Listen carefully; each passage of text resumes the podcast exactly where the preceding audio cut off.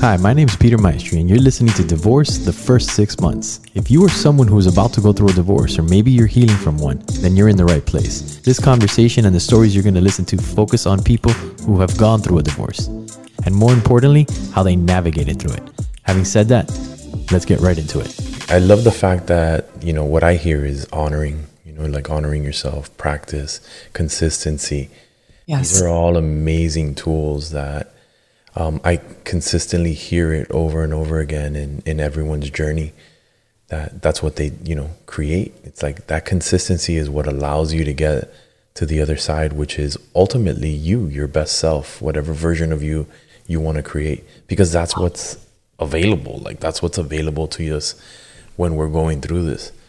I always said that divorce was an opportunity, and I kept saying it because, and I can hear it in your story, is like, when you get to create you from scratch or all over again or a new beginning, it's scary sometimes, and you're going to go through the emotional stages because everybody does.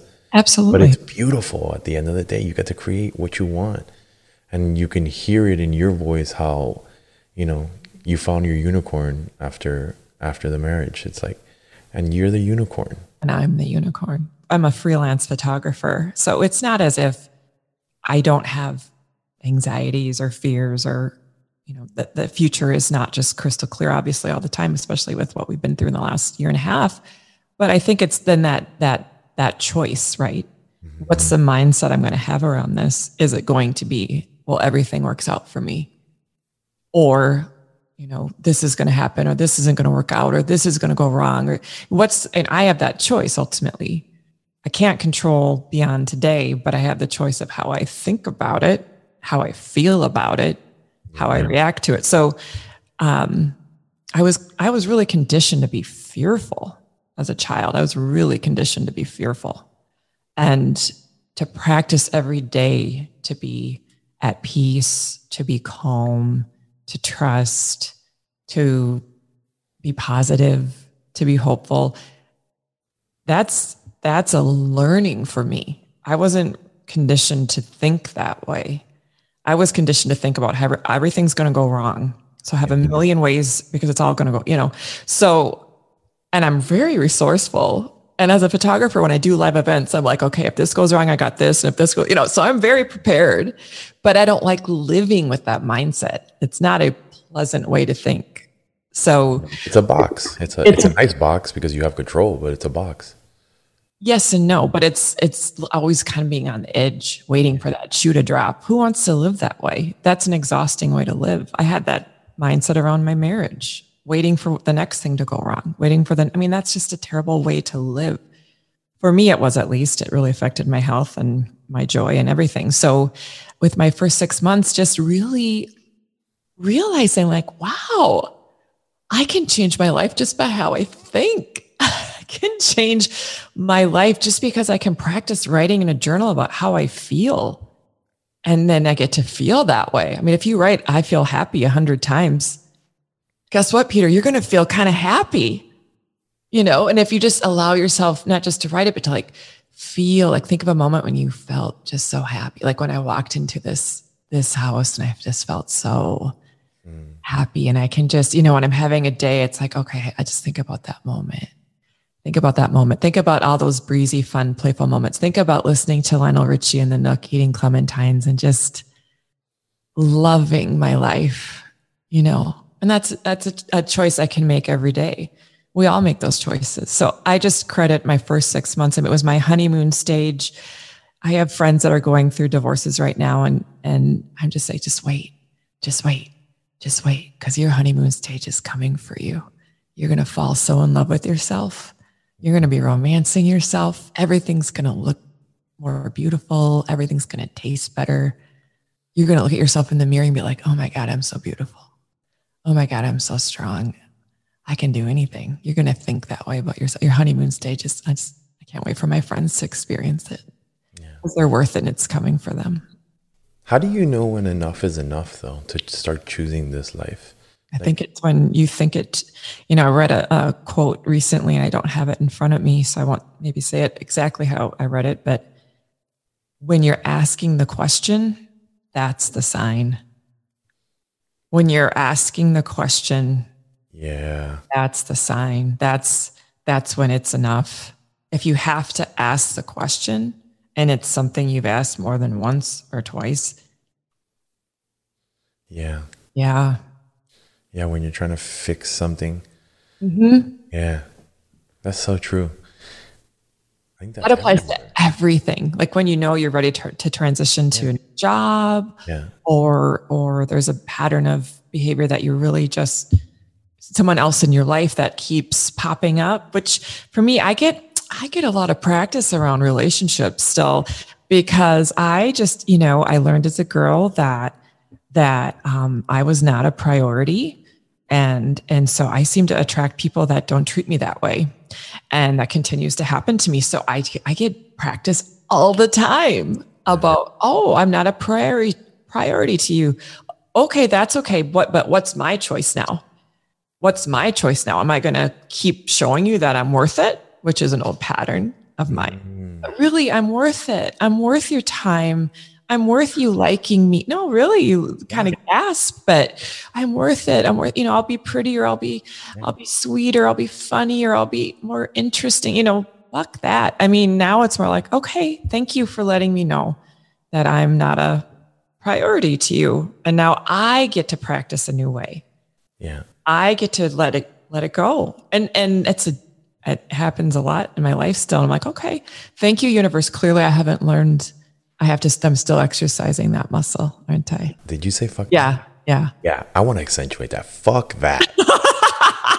Fuck that bullshit. Yeah. No, it is. And but see, isn't it so beautiful that now I say that? Yeah. Instead of having that, what's wrong with me? Because that would have been my voice 5 years ago.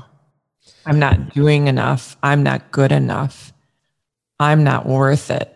And now I'm like, okay, this stings and I don't like it. I don't like it, Peter. It's not like, oh, great. Thank you for showing me. I don't like it. Woohoo. But I see it. I understand it. And I know, okay, Sadie, now you get to practice your new way. Are you ready? Are you going to love yourself enough? Right? Yeah. Fuck that. So what does it feel like to own that? It feels powerful. Feels refreshing. Feels like a high. Wow, I'm becoming a different person. That's cool. And I'm 48 years old. Is it difficult or is it hard to do that? To own it? To own the change? To own way of being. It's a practice. Yeah.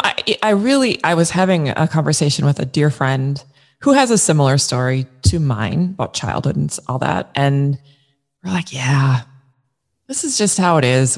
It's like, let's say, like, my vision isn't perfect. So I have to wear glasses or contacts or, I have different, like because of my line of work, it's kind of wrecked my body because I'm on my feet all the time. So I have to do different type of, PT exercises every day. I just have to do it. And if I don't do it, I pay a price, right? If I don't wear my contacts, I'm not going to see as well. It's like that. If I don't practice my mindset, if I don't journal, if I don't surround myself with people who have a similar way of thinking, I fall back to that old pattern. I don't want that because now I know better. I know how I can have a happier life. It's how I think and it's how I see, this is an old pattern. I have a choice. I'm not a victim anymore. I mean, that was my mentality as a girl, as a young adult, and even in my marriage, like things are just happening to me. And why does this keep happening to me? And what's wrong with me? And it's like, well, you kind of learned it on a subconscious level and it keeps playing itself out. Now you did your work, that it's this old pattern and you know how to just like, thank you. And you can just go over there and I'm going to keep going this way and not investing. And sometimes I get a little more hooked than I like, but I just have to be kind. Like, you learn, you've been doing this for a long time and you've been doing your new way for about 3 years. So like, I love you so much. And look what you're learning, like I'm a little 3-year-old. Look what you're learning, sweetie. Oh, look at you. Yeah, being more kind to myself. But I'm, you know, I just feel grateful. And I have friends that hold me accountable. And it's kind of like, you know, a little support group, like, yeah, I kind of feel like this old Sadie is creeping up. And they're like, okay, remember, read this, do this, breathe. Everything's okay. You're safe. You're in control. You can, you know, keep practicing your new way. And it feels good. Like, I love talking about it. I could talk about this all day. I'm a recovering good girl. And boy, is it fun being a recovering good girl, Peter. A lot more fun than being a good girl, I'll tell you that much. Sounds like you're also being a bad girl. Talk about that. Like, what bad girl. What's that? A bad girl. 27 dates. See, that feels a little sexist to me, Peter. No. I mean, bad girl. I mean, let's be clear. So when I say bad girl, yes, you're recovering good girl.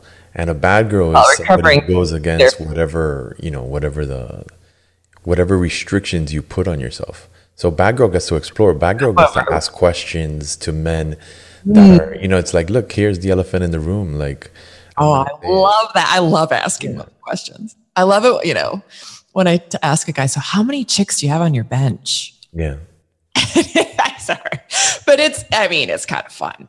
It is because why not? Let's just keep it real. I mean, people are dating other people all the time. I'm not naive to that. I'm dating. I mean, come on. Like, I'm doing what you're doing, guy. So let's just, for giggles, talk about it, because you and I are not looking for this traditional monogamous thing. So let's just have a conversation. I mean, for me, it's very freeing. You know, let's talk about sex. How do you like sex? Oh, I like sex this way. I mean, to me, sex is more like I'm a very creative person. So it's like, well, it's kind of a way of being creative and expressing myself. And I think it's a lot of fun. This conversation started because someone challenged me to be vulnerable. So I'm challenging you. Share yourself and your story. Be courageous. Be vulnerable. It makes a difference.